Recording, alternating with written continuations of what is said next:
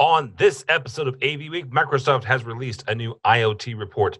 Guitar Center is opening up a new experience center and why that matters to you, and translating end-user security needs to the manufacturers. All that and more. Next on AV Week. The network for the AV industry. What are you listening to? This is AV. This is AV Nation. This is AV Nation. This is AV Week, episode 415, recorded Friday, August 2nd, 2019. AV Resource. Support for AV Nation is brought to you by Extron, industry-leading technology backed by world-class support. And by Draper. And by Vaudio, makers of the new NDI professional broadcast camera, the RoboShot 30E NDI. This is AV Week, your weekly wrap-up of audio-visual news and information. My name is Tim Albright. I am your host. With us to discuss the news and information we have gathered for this week, first and foremost, her name is Dawn Mead. You know her as AV Dawn. Welcome, ma'am. Hi, Tim. Thanks for having me today. Absolutely. Also with us is Mr. Charlie Jones. Charlie works for Sennheiser. Welcome, sir. Thank you, Tim. Always happy to be in the country and, more importantly, to participate in your podcast. Yeah, Charlie bounces around here and there, and he has more stamps on his passport than most people I know. Also with us is Mr. Jay Myers. Jay is currently working for AVI-SPL, but when I first met Jay, he had his own integration firm and has since sold to AVI-SPL. So that is who he works for. Welcome, sir. Appreciate it, Tim. Thanks for having me on the show. Absolutely. And we're actually going to talk about another acquisition by AVI-SPL here in a second. But first, this one is kind of an interesting to me. Guitar Center has opened up a new facility in Nashville. It's Experience Center. And we've talked about Experience Centers here a number of times the last couple of years. Several folks have opened them up, specifically manufacturers, right? Not for nothing, but Sennheiser has Experience Centers. Harman has Experience Centers. Shure opened up their Experience Center north of here in Chicago. I'm in St. Louis, and north for me. But this is the first time that I'm aware of a chain like Guitar Center opening up. And before you turn the podcast off too quickly, understand that the Guitar Center is one of your competitors. And I'm not saying that because folks can pick up cables there. Guitar Center, a couple of years ago, purchased an integration firm. And they've expanded that integration firm. So they are legitimately in your customers' boardrooms and conference rooms. So these are folks that are looking at ways to bring your customers, over to their side. Dawn, we'll start with you because you work for an end user now. You have worked for integration firms, but you work for an end user now, not one that we can name.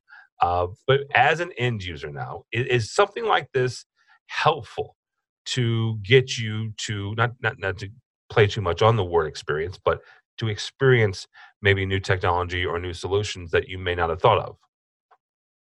Well, I mean, from a marketing perspective, I completely understand the drive to develop these experience or innovation centers within manufacturers and even integrators like Guitar Center, because you get the chance to show off your product or products in a way that you can fully control, you can fully design, you can fully put together this vision to share with your customers. And there's a lot of power behind something like that. If you can get your customer in there looking around and, again, not to use the word again, but experiencing all that you have to offer, it really can make a difference. However, from an end user's perspective now, my day is full. Everyone on my staff, our days are full. We have so little time to get done everything that needs to be accomplished. And granted, this is a very huge company, but there's so little time that if I were to take time to drive to the Sennheiser Experience Center and the Extron Experience Center and the Crestron Experience Center and the Harman and the blah, blah, blah, like there isn't enough time in the day. And this is the argument that I've made for several years now of why shows like InfoComm are still important, and this move towards experience centers and away from necessarily exhibiting isn't. I can justify to my bosses and their bosses the expense of flying me to Vegas or Orlando, putting me up for a week, and then getting to see this critical mass of technology and people. Granted, you're in a convention center, it isn't the best environment. You can't control every little micro blip of power or internet or whatever. So you don't get the full experience the way you would in an experience center, but it's all right there. I don't have to take any more than those so many days, and I can see what I need to see in order to make a decision to say, okay, well, I've narrowed it down to these 2 or 3 companies. Now I'm going to have them come into me, or we're going to find time to go to an experience center to see what they've got. But I can't do that for everybody. So I get where they're going. I think it's a good concept. And in some cities where everything's nearby, it might make sense. But for my own life, and probably that of a lot of corporate AV end users, I mean, ain't nobody got time for that. Just quote the meme. and Charlie, to Dawn's point, this AVDG is the commercial side of the Guitar Center, the AV commercial AV side of Guitar Center. When they crafted this house, and that's what it is, it's a house, they brought in several different vendors, right? This is not all, this is not all one folks. So to Dawn's point, almost, would that be then beneficial for somebody like Sennheiser or another manufacturer to work with them to make sure that your products are in there, because not everybody can go to InfoComm. So you've got regionalized areas where folks can kind of experience these technologies.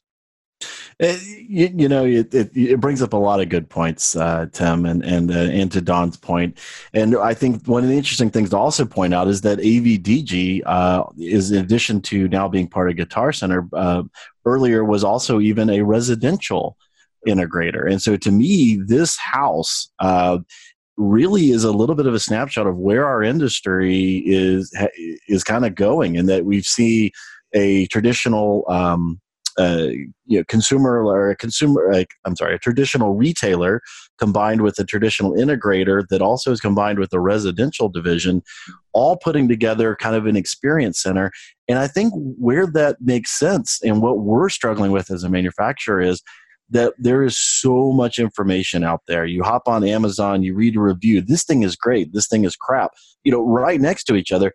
And the hard part for us as a manufacturer is, how do we get in front of customers? And so, like as Dawn indicated, sometimes trade fairs are a way to do it. Other times it's through the consulting community, but sometimes just having that showroom out there that they can come in and quote unquote kick the tires is beneficial. But really, from a manufacturer, where all this comes from and where we participate in these things is, we are desperate to get in front of the right people. As we see consolidation from within the end user community, whether we see it within the integration community, all of a sudden it becomes very important for us to get in front of the right people. And it's interesting because we see a lot of people, Guitar Center Pro being one of them that's doing this experience center, and other people are trying it. And of course, there's only so many marketing dollars to go around. But we're happy to do this because it helps us get our message across. But I think that if you look at the big picture, a lot of these experience centers, including even our own experience centers, sometimes when you stop and count the dollars, 2, 3, 10 years later, the investment's not really there. So it'll be interesting to see if the investment really pays off 5, 10 years down the road, or if this is one of those things where once the manufacturers say, yeah, we're not willing to keep subsidizing it, they close the doors and move on to something else. Because at the end of the day, a lot of these retail centers are kind of the place for you to go try something and then buy it on Amazon. Jay, let me bring this back around here. As the integrator of the group now, there have been a couple different stories that have looked at this from a couple different sides, and I'm going to reference Heather Sedorowicz, one of our frequent guests on Matt Scott's Resi Week. Heather was traditionally a residential dealer. She has moved more into commercial. She's actually not shut down her showroom completely, but it's by appointment only, right? So she still has that experience center, right? To keep using that word, but that she still has the space.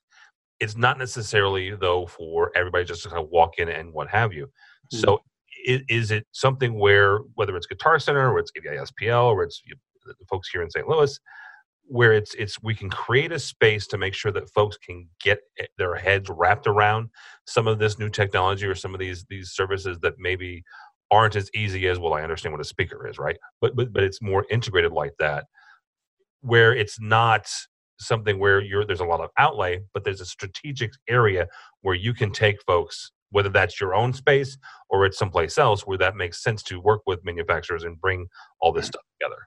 Well, I thought the story was really interesting for a lot of reasons, one of which is the fact we have an office in Nashville, and obviously their music business is huge over there, so having Guitar Center tying into a an AV integration group and everything, I think could be a stroke of genius, actually, because, I mean, I'm only speaking really of that market. I don't know the rest of the country as well as I know Nashville, but with a lot of the people making decisions or involved with some of this, our technology, you know what? A lot of them are ex-musicians, and guess where they're going to go and buy their guitars and go walk around.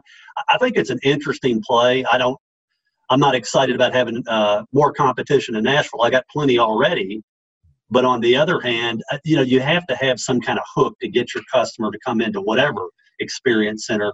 And if you got that, you know, the Guitar Center and some other things they have interest in, then you're not so one-dimensional. I'm going to, you know, be interested in seeing where that goes. And I frankly think it's a pretty neat idea. And but Charlie's point, let's see where it's at 5-10 years down the road. Yeah, absolutely, absolutely.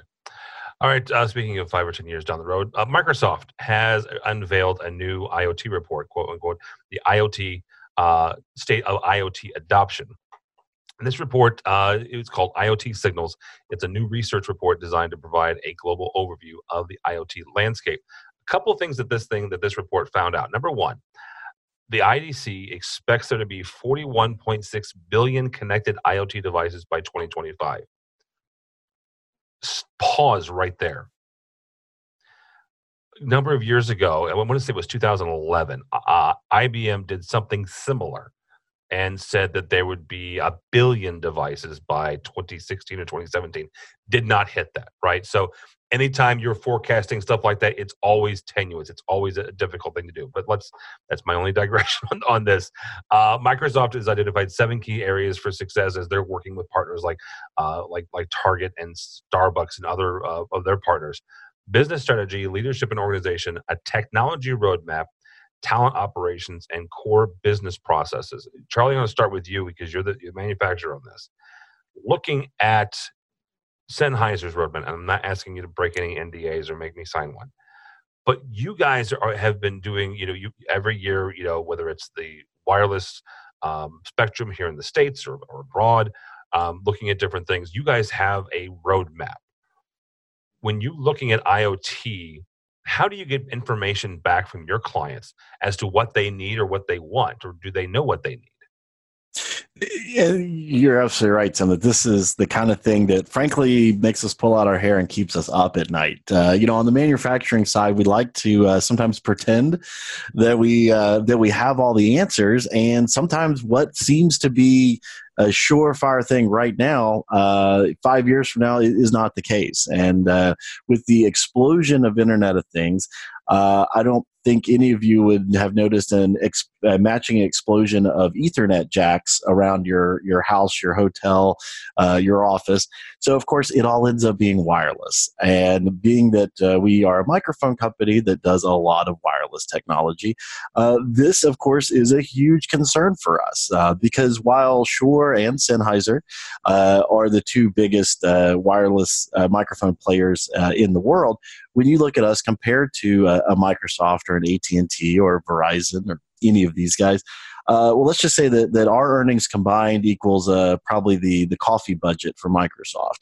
And so when they decide they're going to do something, we don't really have a whole lot of say in it, and we have to react. And so it's a very fluid thing. It's changing rapidly. We're seeing a lot of iterations. We're seeing a lot of new revisions.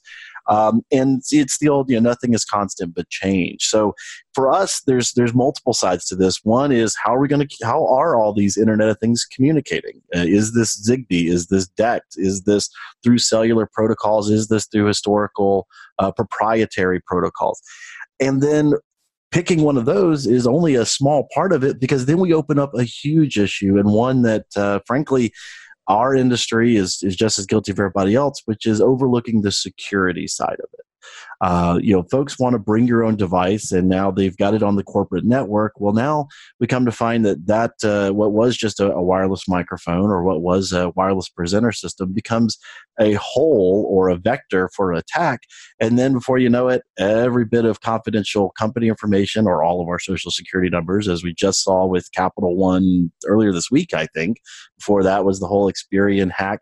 A lot of these things, didn't start with necessarily dedicated hackers saying, I'm going to find, targeting this. They're looking for open vulnerabilities. And it may be that, wireless microphone, it may be that presenter, it may be that control system. And as an industry, we talk about, hey, the convergence of AVIT and how we can speak their language or right there with them. But where we really still need to learn a lot from the IT guys is the security side of it. One little anecdote. We recently came out with the second generation of our ceiling tile microphone, and the core technology is exactly the same as the first generation. And everybody said, well, what took so freaking long for you to come out with this? It's the same kind of technology. And you want to know why it took so long? Security. Because all of a sudden there's a little RJ45 connector on the back of that microphone. The connector itself costs pennies. However, all the security side behind it, the security stack, how do you update it? How do you adapt for these things? This is what's been, frankly, a nightmare as a manufacturer. And it's not just in the microphone world. The video guys have it even worse because they need more bandwidth and they need the constant ability to be online. So Internet Things is awesome. We're all in this industry because we love gadgets, and the more that they're interconnected, the better.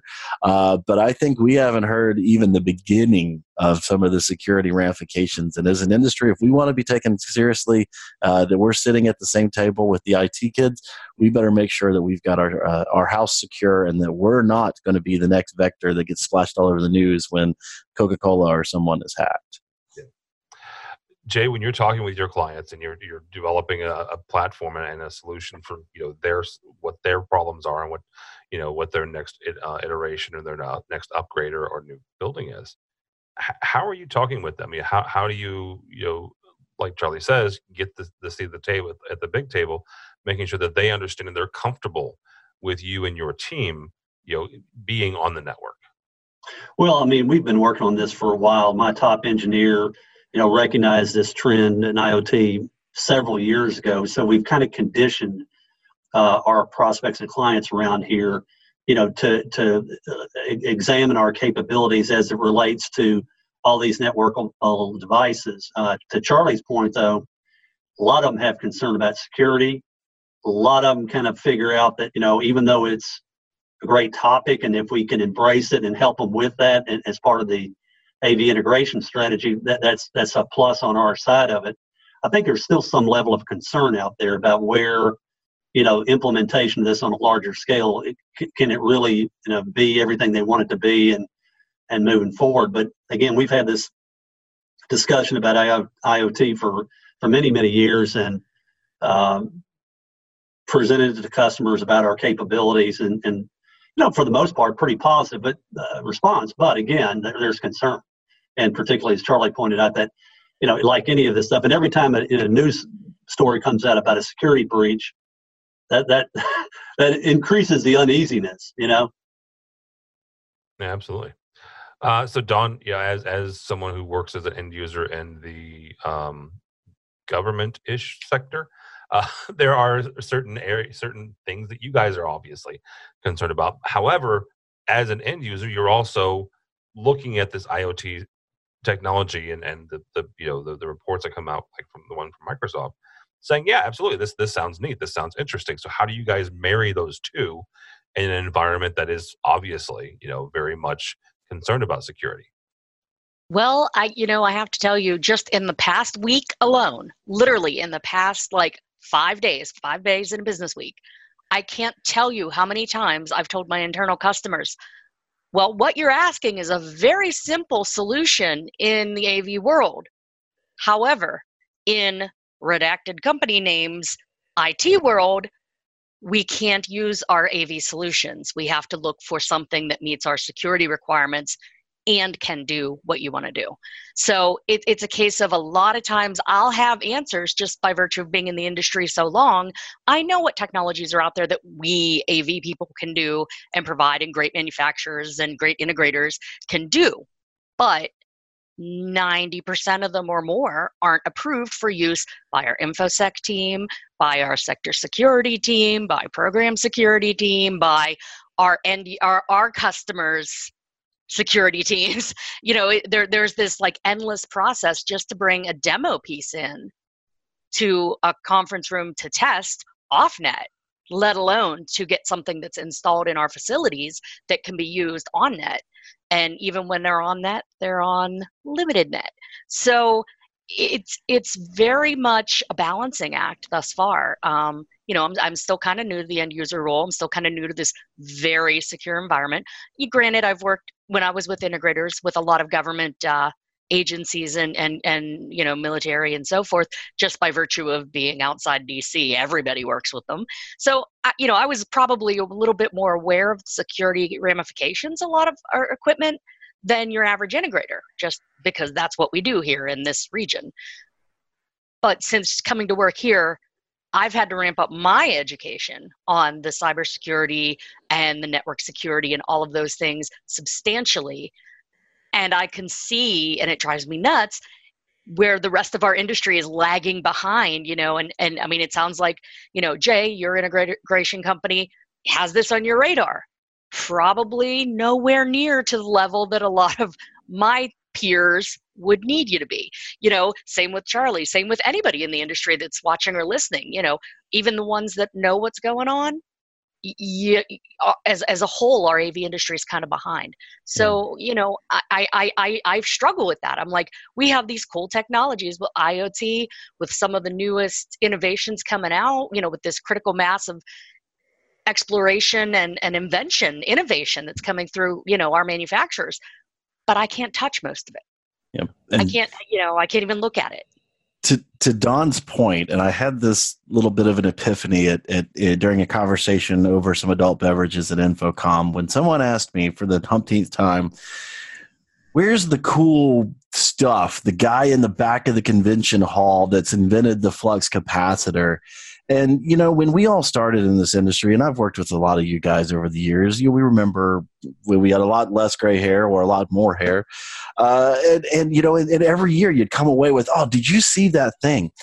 And it really kind of concerns me as our industry matures that I think a lot of the innovation, like Dawn was just describing, is being stifled because these little startups, they get to a point where then you go to a large bank, you go to a large end user, and they're like, look, this is great, but we can't have you on our network, and without being on the network, it doesn't work. And then it either dies, or at best, it gets sucked up into the giant machine that is the Google, the Microsoft, the Crestrons, the Extrons of our industry. And I think, you know, why is our industry, why does the pace of innovation seem to be slowing? I think the security side of it is kind of behind the scenes undermining a lot of that innovation, and I hope that we find a good secure way to address this because frankly I'm still waiting for my hoverboard. And actually, if I can jump off of Charlie's point, I agree with that there is some stifling of innovation, but I've also seen in the past maybe 4 or 5 years, you know, right at the top, Tim said, you know, in 2011 or whatever, they predicted a billion devices and they didn't make that number. And now they're predicting 46, 48 billion devices, and we may or may not make it. Yeah, thank you. But I don't think that that's unrealistic, because we've hit that critical point of snowballing technology-wise in the IT world, in the CES type world, and here in AV, Pro AV, that we could make that very easily.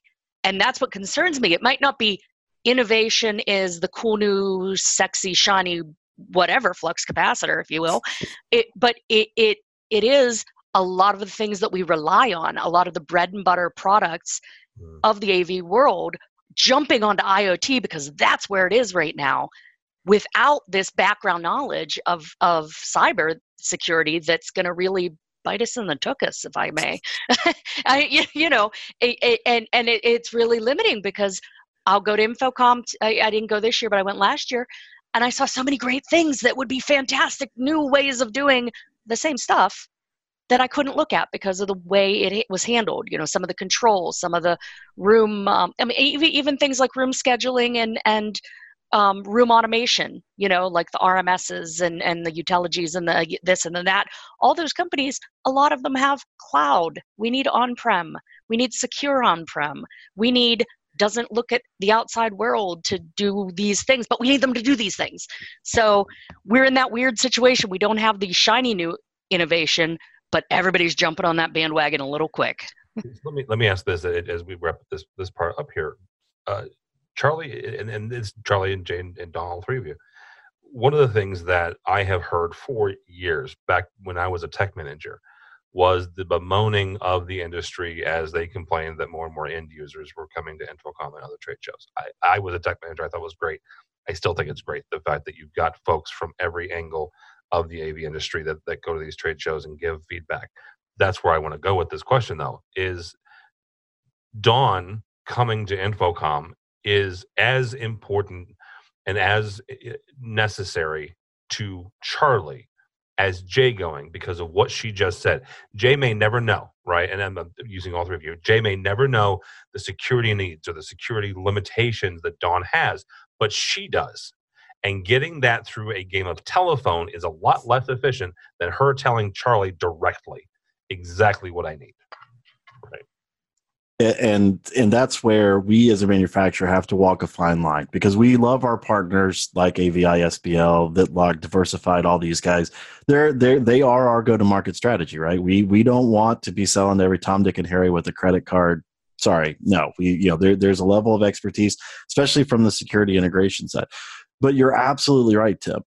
We need to know directly from the horse's mouth, what are these security implications? And you know, you talk to one bank, it's one thing. You talk to a different bank, it's similar, but there may be some key differences. And then you start looking at government implications, and it really blows up. You know, we also have issues where sometimes with depending on who President A is in a fight with for president, you know, with Emperor B, therefore, you know, this technology can or can't even be exported.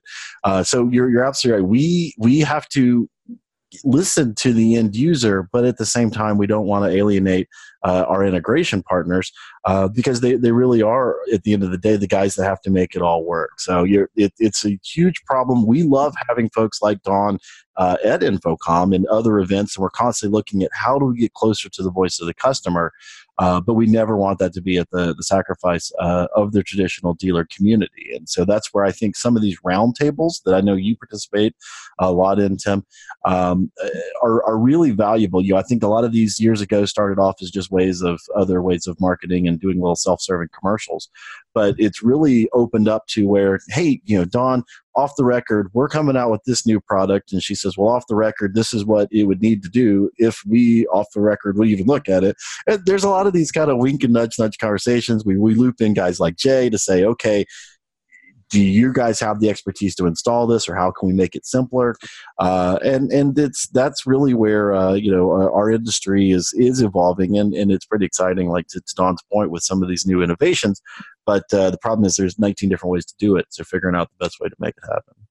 Yeah, you know, Tim, end user showing up at InfoComm, and then you know having some sort of conflict with the integration partner that may or may not be there. I mean, to me, I think it's fairly simple. I mean. It's a responsibility of the integration firm to manage their end users and prospects. So if you're going to send somebody off to a conference that's got 40,000 people, it may be challenging logistically, but that's what you're paid to do. and you know, and it's not to alienate any manufacturer at all, but to be a resource for your customers. Yeah. And I think that the people that succeed in this industry, frankly, are good at being able to kind of play it in the middle of the fairway with all the manufacturers, and then present a compelling case to the customer or prospect. But, you know, InfoComm's kind of, you know, organized chaos, but it's also a heck of a lot of commerce being done as well. Right. But if I may, I think sort of the evolution of our field, our industry in general, is kind of challenging for the integrators, but good on the part for the manufacturers, is a lot more of us end users are coming from integrators. I've discovered in the past decade or so, a lot more former integrators going to work as end users, which means we're more educated. We know more what we're looking for and looking at. We can have these conversations. You know, the Charlies and the other manufacturers are getting a more educated end user discussion because we know what we're talking about. For Jay and the other integrators, it can be a mixed bag. It can be, hey, we know exactly what we want and we're going to work with you, and we value the integrator's expertise and we value the rep chain and the distribution chain.